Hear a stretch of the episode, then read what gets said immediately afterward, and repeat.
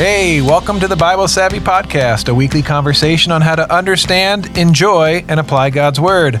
I'm your fill in host, Eric Ferris, and I'm joined today by teaching pastor Clayton Keenan and third time returning guest, raw spaghetti noodle eating, Streamwood campus pastor Cory Shumate. Thanks for coming back, Cory. Never die. It'll never die. It- no, I, I wonder how many people are listening that were that heard that original episode. Mm-hmm, mm-hmm. If you go back through the podcast list and you find the two other episodes where Cory joined us and listen to the first one, you will find out that Cory admitted that he used to snack on, is it raw spaghetti Raw noodles? spaghetti. Just out of the box. And then Clayton made fun of him and then realized that as a kid, Clayton used to eat raw ramen bricks. Which is only marginally better. Marginally better. Although I was reflecting on that after the first podcast, and I remembered that I used to fill my uh, uh like I had a half bath in my in my house, and we'd, I'd fill plug the sink, and I'd fill it with hot water, and I would dip the spaghetti noodles in a a washroom sink What?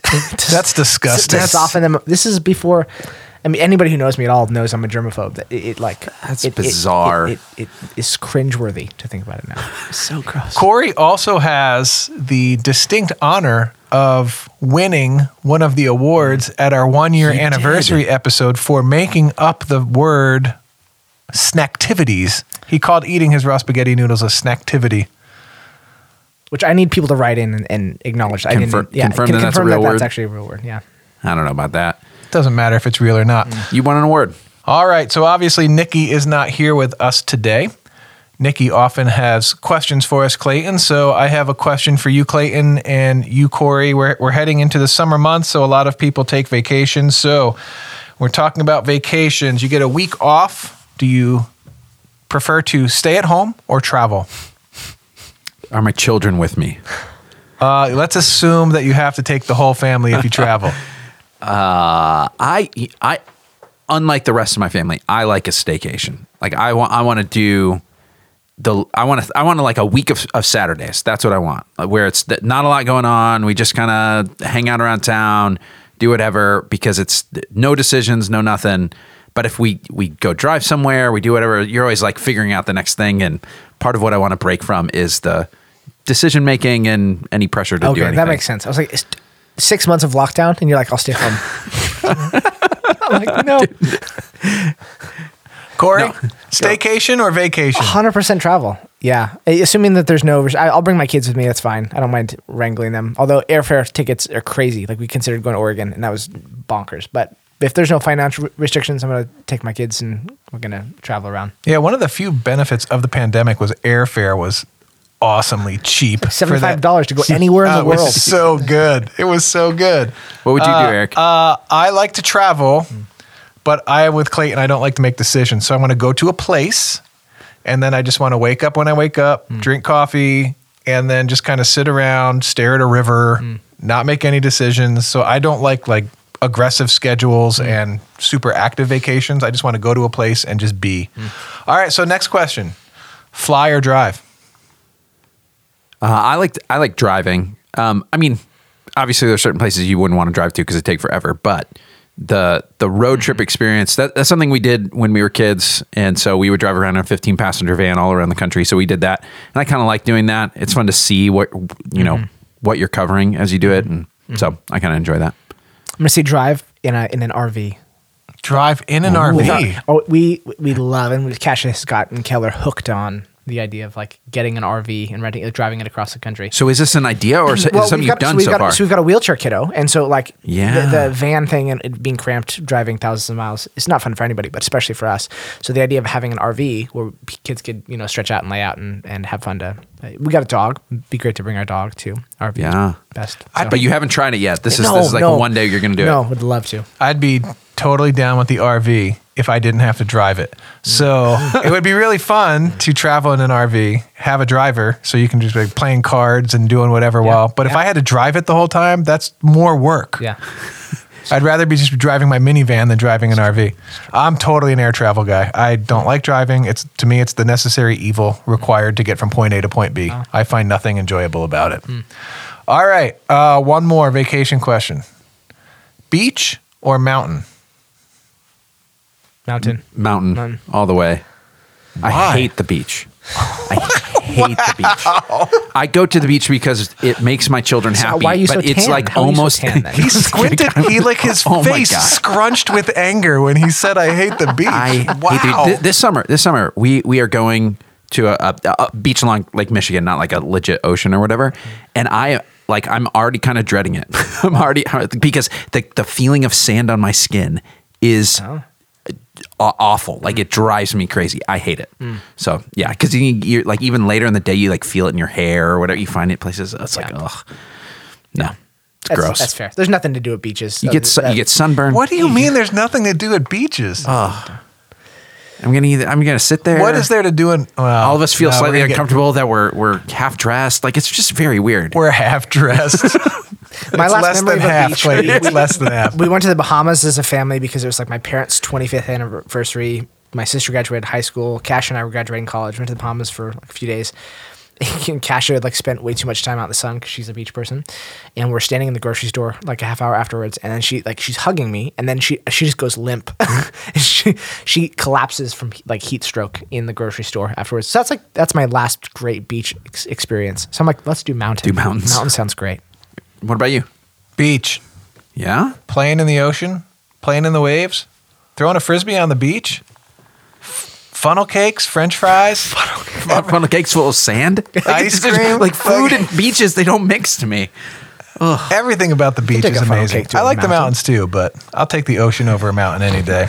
Starts listing foods you can have on a beach. you can have a pizza on a beach. You can have tacos on a beach. You can Like, have- you can eat anything. you can on a have beach. You pizza can't have a those beach. on a Oh, mountain. yeah, those two sound great. You go to a beach where there's a boardwalk and it's mm. all right there. Funnel cake, yeah, beach it is for me. Then I'm persuaded. Oh gosh. Well, we better jump into the text because now I'm getting judged by these two. All right. So Clayton is the COMA guy today. right. Clayton, lead the way. All right, so we are in the book of Second Kings. We've been reading along through First and Second Kings, which really is one book, but it's kind of split into two. Uh, this is the history of Israel and all the different kings that they have had. And what we're finding out is that most of them are not that great. Um, there is one uh, king that they zoom in on uh, and spend a lot of time. That's the king, King Ahab. And there was a, a prophet who was continually confronting him as a guy named Elijah. And at one point, uh, God says to Elijah, okay, basically, this is going to take another generation of addressing this. So you need to appoint uh, the next king after after Ahab, and you need to um, you need to appoint the next prophet after you. So he goes and he uh, appoints a guy named Elisha uh, that we talked about before, and a king named Jehu who's going to come in and God says, I'm going to use them uh, to kind of continue the work of what Elijah was doing. So, going to kind of clean up the mess that Ahab uh, had made. So, we're going to pick up on the story where uh, King Jehu uh, comes into power, and one of his very first acts uh, as king um, is this story. So, we're going to uh, read in 2 Kings chapter 10, starting in verse 18. Then Jehu brought all the people together and said to them, Ahab served Baal a little, Jehu served him much. Now summon all the prophets of Baal, all his servants, and all his priests. See that no one is missing, because I'm going to hold a great sacrifice to Baal. Anyone who fails to come will no longer live. But Jehu was acting deceptively in order to destroy the servants of Baal. Jehu said, Call an assembly in honor of Baal. So they proclaimed it. Then he sent word throughout Israel, and all the servants of Baal came. Not one stayed away. They crowded into the temple of Baal until it was full from one end to the other. And Jehu said to the keeper of the wardrobe, Bring robes for all the servants of Baal. So he brought out robes for them. Then Jehu and Jehonadab, son of Rechab, went into the temple of Baal. Jehu said to the servants of Baal, Look around and see that no one who serves the Lord is here with you, only servants of Baal. Then he went to make sacrifices and burnt offerings. Now Jehu had posted eighty men outside with this warning If one of you lets any of the men I am placing in your hands escape, it will be your life for his life. As soon as Jehu had finished making the burnt offering, he ordered the guards and officers, Go in and kill them, let no one escape. So they cut them down with the sword. The guards and officers threw the bodies out and then entered the inner shrine of the temple of Baal. They brought the sacred stone out of the temple of Baal and burned it. They demolished the sacred stone of Baal and tore down the temple of Baal, and people have used it for a, for a latrine to this day. So Jehu destroyed Baal worship in Israel. However, he did not turn away from the sins of Jeroboam, son of Nebat, which he had caused Israel to commit, the worship of the golden calves at Bethel and Dan. The Lord said to Jehu, Because you have done well in accomplishing what is right in my eyes, and have done to the house of Ahab all I had in mind to do, your descendants will sit on the throne of Israel to the fourth generation. Yet Jehu was not careful to keep the law of the Lord, the God of Israel, with all his heart. He did not turn away from the sins of Jeroboam, which he had caused Israel to commit. In those days, the Lord began to reduce the size of Israel. Hazael overpowered the Israelites throughout their territory east of the Jordan in all the land of Gilead, the region of Gad, Reuben, and Manasseh, from Aroer by the Arnon Gorge through Gilead to Bashan. As for the other events in Jehu's reign, all he did, and all his achievements, are they not written in the book of the annals of the kings of Israel? Jehu rested with his ancestors and was buried in Samaria, and Jehoahaz, his son, succeeded him as king. The time that Jehu reigned over Israel and Samaria was 28 years. All right, let's start with the O in COMA, which is observation. So we're just looking here and seeing what we see, uh, things that are repeated, things that strike us, things that uh, tell us something about God, or or anything that uh, jumps out at us. So what do you observe? Mass murder. Yeah, a lot of people die here. This is a bloody bloody chapter, bloody story. The first part of the chapter is even bloodier. But yeah, uh, the, this passage starts off with them, uh, Jehu telling a lie, right? Ahab served Baal a little. Uh, Jehu will serve him much. Now summon all the prophets of Baal. Yeah, it's a, it's it is interesting because he's he's doing something that is deliberately good. Like he's he's trying to correct something. Yes. Um, and first of all, it involves killing people, so that that makes us a little uncomfortable. But we can talk about that. But it also involves a lie, which in my that's not the only story in the Bible where someone tells a lie for something that that is intended to be good. You know, the the people saving the babies from uh, you know getting thrown into the Rahab. Nile River and things like that. Um, but it is Rahab it- and the spies. yeah, Rahab and the spies, Yeah. those kind of things. And so you, you you say, okay, is there some exception here? Is this okay, or is it just something that happened? Right. There's no commentary on it. Yeah. Mm-hmm. There's a, there are, there are things that are descriptive, not mm-hmm. prescriptive. Right. They're just the way it the way it happened. Mm-hmm. What else do we see? Uh, something that is striking to me is verse 30. The Lord said to Jehu, Because you have done well in accomplishing what is right in my eyes. Yeah, That's striking. He lied and killed a bunch of people. And so you have to reconcile reconcile that. I read this passage to Kasha, and I was like, sorry, I'm kind of outing her, but I was like, this is a crazy passage. I got to go do a podcast on this. and she's like, it's okay. I mean, God, you know, that people are people are dumb, and God is gracious. And I'm like, no, it's that's not what it's, it says. it says this verse. The Lord says you've done well. Right? What's right? yeah, yeah. yeah. The- so th- okay, so this I, I think this is this is worth exploring here because uh, this feels like the tension of the passage for us. That this is not. Sometimes we say, you know what, God uses all sorts of people. Sometimes He uses you know uh, wrong, bad things in order to accomplish His purposes anyway, and so on. But this is a situation where um, at least this part of Jehu's life. Okay, so there's some things that he is obviously critiqued on, some uh, where he is judged uh, for not going all the way. But this particular thing of ending Baal worship in in Israel, um, and presumably this event of getting rid of the priests of of Baal, Yeah. um, is is something he's commended for. So. Um, how do we feel about that? Like, what, what, like, how do we reconcile the fact that you know, uh, you know, ma- a, killing a lot of people ought to be something that we'd say, I don't think we should do that, and yet here he's commended for it. Well, if you start thinking about the world's need for justice and judgment, you start asking questions like, well, what do you, then you can get into the conversation about what do you think about capital punishment? What do you think about putting someone in prison for their entire life? You know, like you, you get into all these questions of what is actually just and good. And at some point, evil has to be addressed. Um, so part of part of that thought intersects with this with this passage Um, but man, it's so hard for me in my in my head. Maybe it's because I've watched too many movies. How many like Western movies have you seen, or where they just take all the women and children and they put them in the you know the one room church building and they shut the door and they burn down the building, right? So uh, hmm. this, when I read this Yeah. text, I have a hard time mm-hmm. in my brain separating that random act of violence from what's going on here. Mm-hmm. A couple thoughts come to mind. One is just to remember uh, that the entire purpose of Israel is to be a light to the nations and to be a people who are wholly devoted to God.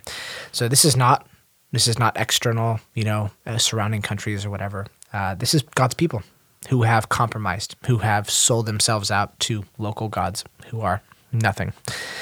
Um, so they've compromised their very purpose. That's like thing number one. Thing number two is, uh, you know, uh, we tend to want to arrive at a place of comfort with pa- passages like this. Like, uh, hey, I, I can this this can sit well with me. Like, I think that's our first instinct. Um, I'm not sure that that's the goal. I'm not sure that we ought to walk away from a passage like this and be like, okay, I can put a bow on that and feel great about it. I think it's okay to be disturbed uh, in some sense by this. If you think you have to resolve th- to some extent the that theodicy problem of like God putting a stamp on something that looks horrific, but just the ugliness of it and the fact that people are dying and, and, and whatever, something in us goes, that's not right. This is this is this is really broken, and I think that feeling of that not sitting well with us is something that we don't need to resolve. Yeah, there, there's there's some instinct there that is rightly formed that we say that this feels intense, but there's also something about it that's that needs to be calibrated. You know, so here here's here's something that um, is very different for us in the 21st century versus almost any time before uh, maybe 1600s. Okay, so that, like this is this is not like just ancient history, um, but we tend to think of religion as something that is a personal matter. So we can go about our public lives and we can all have different religions and we may disagree with each other and avoid, you know, getting in arguments about that or whatever. Um, but you go home and you kind of on your own time, you do your thing that, that is meaningful to you. But we all try to function as best we can. we whether we do that very well or not is, is, a, is a good question, but we all intend to. We say, this is your business, right? Um, for most societies and most of history, people uh, recognize that religion was not actually a private matter. Like if you say this is the most important thing in the universe, like these are the things that matter, these are the things that ought to be honored, these are the things that ought to direct our lives, that's going to have ripple effects in every area of society. And so, um, for most places, bringing together um, what what happens in government and public life and society and culture and what you believe about God and gods and and so on um, made a ton of sense. They said this like this affects those things. It's not a private matter. So um, if you if you went to ancient Rome and you said who who's kind of responsible for religion here, you'd be like Caesar. He's he's honored as a god or at least a high priest. Hmm. If you go to a, an ancient, you know, Babylonian society or Egyptian society or whatever, and you say, "Tell us about religion," they'd be talking about hmm. their civic leaders. And so in Israel, which was a theocracy, so God had said, "We're hmm. gonna, I'm gonna set up a country here." He knows, like, who you worship is not a matter of like, well, it's just a private thing. So we look at it as a private thing. We say, you know, I'm not gonna, we're not gonna punish you for that, and we certainly aren't gonna get violent about that. Mm-hmm. We've seen what that does in mm-hmm. society, and so I think that's probably a good thing. But there is also a truth that says, you know what, this has ripple effects, and so God deals with it intensely. Hmm. Um, it was an explicit capital crime in the Torah, in in the law, mm-hmm. that if someone if someone in Israel who's supposed to be in covenant with God worships another god, they would be executed. You know, so like there there is something to that that um, we assume it's private, so we say no, no, no, no, you're not going to punish someone for that. They assumed it was public, and so you dealt with it publicly, um, which is still uncomfortable, but it's it's a you know a different frame than we we come with. Yeah. And now for a less insightful observation. How do you burn a stone? Yeah, what do you do? What do you do with that? Two different times. They removed all the stones and burned them. Hmm. I don't know what you do with that. Well, I'll tell you what I did. I went to the study notes in the NIV Study Bible, and then it referred me back to 1 Kings chapter 14, verse 23, uh, where it is also talking about these stacked stones that essentially make poles or pillars. And then it takes you back to the Mosaic Law that talks about not building these stone pillars to worship other false gods. So it doesn't answer the question about how you burn, burn a stone, but as we are trying to demonstrate on this podcast, how to enjoy understand and apply God's word, sometimes looking at those study notes and it says, no, go look at the note on 1 Kings 14 23, and you read that note, and then it tells you about the Mosaic law. So sometimes understanding the Bible is checking out the study notes and then going to where it tells you to go, jumping around, doing those kinds of things. But I don't know how you burn a stone. There's also a sense in which if you've carved uh, a piece of stone, presumably pretty carefully, and it's a it's a religious artifact and whatever, just throwing it in a fire defaces it enough to make it functionally useless. Yeah. You know? Uh, And and so if they're trying to get rid of the thing that people are gathering around, throwing it in a fire is not a bad idea. Yeah. Someone listening at home, do us a favor. Go in your backyard, grab some stones, Burn stone. burn them, and then email us. Send us a picture. Tell us how you burn a stone. Mm. Yeah. Mm. Podcast at BibleSavvy.com. There it there is. you go. I would have asked Nikki. N- Hey, Nikki, Nikki, wasn't where here, did so someone email had to jump in. What what other observations you got here? Jehu seems to be enjoying him himself a little much, and this this carries b- before this passage as well. But he he's sort of like there there is a there's a difference between him him doing something that God commissioned him to do and him doing it with this sort of glee or you know ca- callousness minimally but also a sense of like he's he seems to be enjoying himself Yeah. know? and and of course you see e- e- even previously he's killing um he's killing the king of judah's family so he is um who come to visit him so he's actually already gone beyond the scope of his c- commissioned killing as hard as you know that is Yeah. to even say. But you can tell like this is this is not he's not doing this begrudgingly. He's not saying okay this is what faithfulness and obedience looks like. He he's like a firecracker that's just been let, let loose and he, he seems s- sort of out of control Yeah. bloodthirsty. Yeah, this is this is I think part of the reason why when uh, Jesus shows up, he tells his followers who know who know that judgment will come one day, right? Like they like okay, the King Jesus is here, and the King is supposed to rid the land of idolatry. So they know hmm. that this is this is going to happen. Jesus really deliberately says, "Don't take that kind of judgment into your hands." Hmm. And I and I think it's because of uh, people like Jehu, hmm. where if you if you give permission to say we're going to ex- execute some judgment in this way, mm-hmm. it it tends to overflow the banks of justice. Like it it isn't the way Jesus would wield the sword, Yeah, right? yeah. So he takes the sword out of the, his people's hands, which is which is part of the reason why, um, as Christians, we say we aren't going to punish people for, um, you know, false religion or whatever that sort of thing. Um, and when people have done that, it's gone really poorly because you end up with people who get power hungry or they enjoy the they, they revel in the Yeah. the violence or whatever. Um, it gets really messy. Like re- really, what we found out is there's only one king who can handle carrying that sword, and he'll show up one day and he'll he'll deal with those things. But he says, "Don't." Yeah. That, that's not our job because you'll end up like Jehu. right Is there another massacre by Jehu? Or is this the only one? Sound, sounds like a, a, a, It- a like scent- several in a row. A Yeah. scent massacre by Jehu. It's like obsession. Uh, yeah. he- There's, he- there, it, there- you- just before this there's like piles of heads at the gate, city gates and and and all this there's yeah yes Is is that when he chapter 9 and 10 are full of jehu tearing through town is that when he kills all of Ahab's people? Yeah. Is before mm-hmm. this. Yes. yes. Okay. All right. I was a little confused because in yeah, I'm sorry I'm jumping around here, but mm. in the book of Hosea, Hosea is a prophet. Hosea actually condemns Jehu hmm. for a massacre much like this one. But it's the one before it. Hmm. So it's the because they call it because Hosea calls it the massacre at Jezreel, hmm. which is the one where he kills all of Ahab's, Ahab's associates. Is that right? yes Yeah. yes Yeah. So he's actually this is this That's is really right. So you have one massacre that the Lord seems to endorse and say well done, and then another massacre that the Lord's prophet is condemns him for. Hmm. Yeah. Yeah. This will make your brain melt. It is. Well, it feels a lot like when we were looking at the book of Judges. And God was using those judges Right. for for purposes. Like he he wanted to take care of some enemies. Yes. But it was really clear Yes. that these judges are not commendable people of mm-hmm. character mm-hmm. and that they they went beyond the bounds of what mm-hmm. was right. And it was it's hard to disentangle like here's the assignment from God and here's their own, you know, sinful Yes. chaos. Yeah. What what what other uh what other observations do you have here?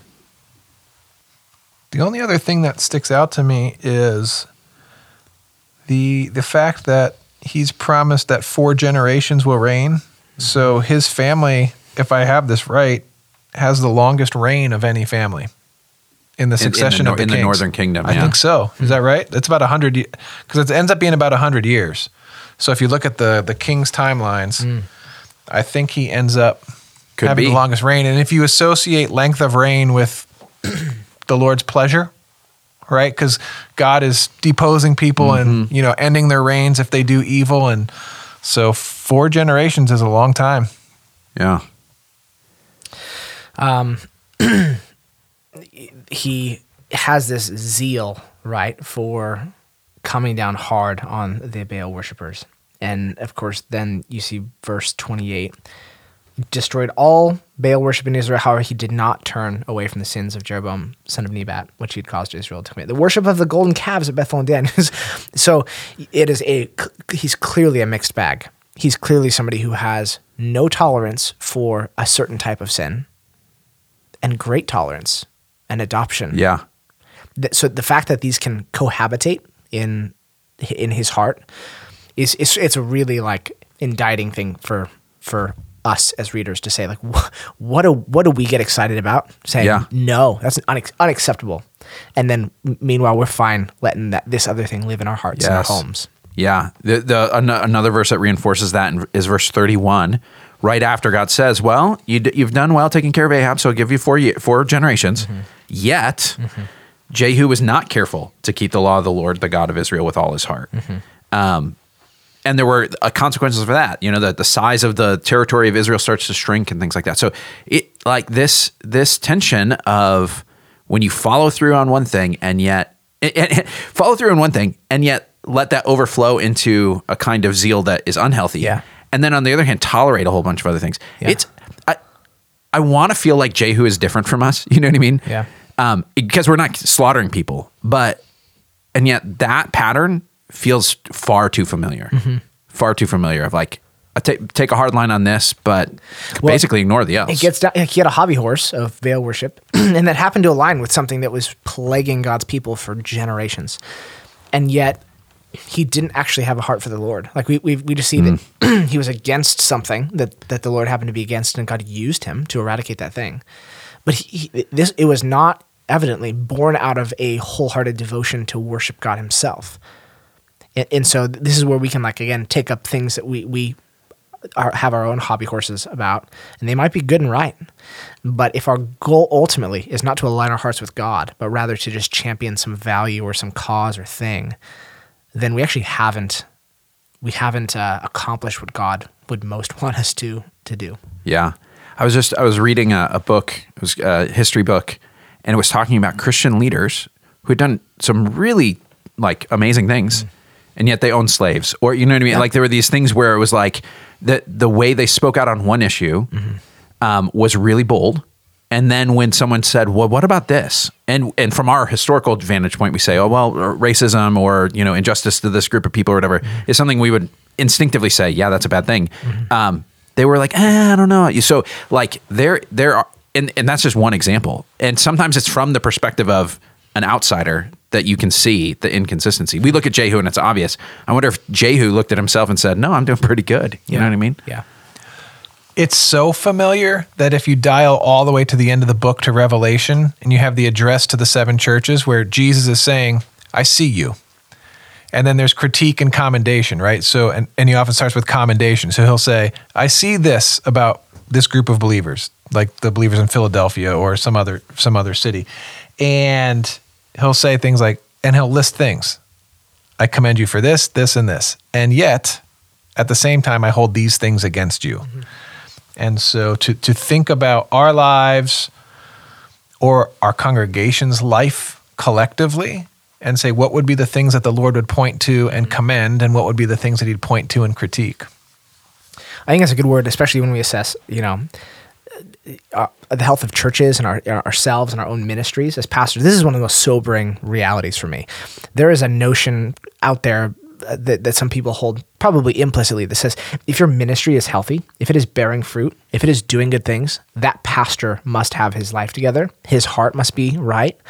And and the reality is we have passages like this and a whole host of other ones in, in scripture that, that show actually God can use somebody for his good purposes eh, whose heart is pretty messed up.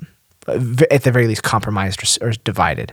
So that that's always a really good reminder to me uh, to say no matter how much fruit is being born under my leadership, like that actually is not at all indicative of my own personal spiritual health. And I shouldn't take that for granted. Yeah. We are we are already starting to move into message territory. We've we've, we've uh, gone uh, a step beyond just observing and, and seeing what's there to talking about what it means, which is really good. That's kind of naturally what we're supposed to be doing. But let's let's try to crystallize it a little bit here. If you were going to uh, come up with a, a sentence or a phrase to capture a message from this passage, what would you say? Uh, th- there's a couple, but here's here's one. Um, just because God calls you to do something doesn't mean that you could justify any behavior in doing that thing. There's a difference between the objective, the ends, and the means. Yeah. So here's my second one. I should be careful not to let my passion for obedience in one particular area cause me to justify disobedience in some other area. I can't say, hey, I'm doing pretty well over here. So God's got to let this slide. This other thing is okay. My message is I don't know how to burn a stone. Fantastic. Now, it, it's somewhere in that category of God, I can't get my brain to move away from the Revelation text. Like the the whole notion that God sees us completely, right? The the places in our lives that are not right and the places that are right, and somehow He navigates all of that, right? So He can He can re- reward Jehu for his obedience and say, You'll have four generations on the throne. And also at the same time, see and deal with the downsides to Jehu's heart and behavior. And so if, I'm trying to I'm trying to come up with like a Clayton pithy message. uh, God knows how to deal with the the good sides and the bad sides of any individual. Uh, I think my message is deal decisively with idolatry, but make sure you go all the way. So we, we, we've already talked about the excesses of Jehu, but there's also the that not going far enough of saying I'm going to eliminate worship of this god, and yet I'm going to tolerate this one. And I think I think there is uh, uh, patting ourselves on the back when we have dealt with one area of our life, um, and you know, like like Cory, you said, you then we justify ourselves in that other area. But to say if I'm going to deal with idolatry in my life, I better go all the way uh, and and do that. All right, let's uh, go on to the second M in COMA, which is meditation. And here, here's what I'm going to give you 45 seconds to ponder. I, I want you to ask God to show you what your however is. Okay, so that that's that passage where it says that Jehu destroyed, you know, uh, Baal worship. However, he didn't do this. So I want you to ask God, is there a however in your life where you're saying, I did this and I feel all right about this, but here's the thing I'm ignoring? Uh, spend 45 seconds, or if you need to pause it and spend longer pondering that, let God show you uh, where there's something that you may be saying. However,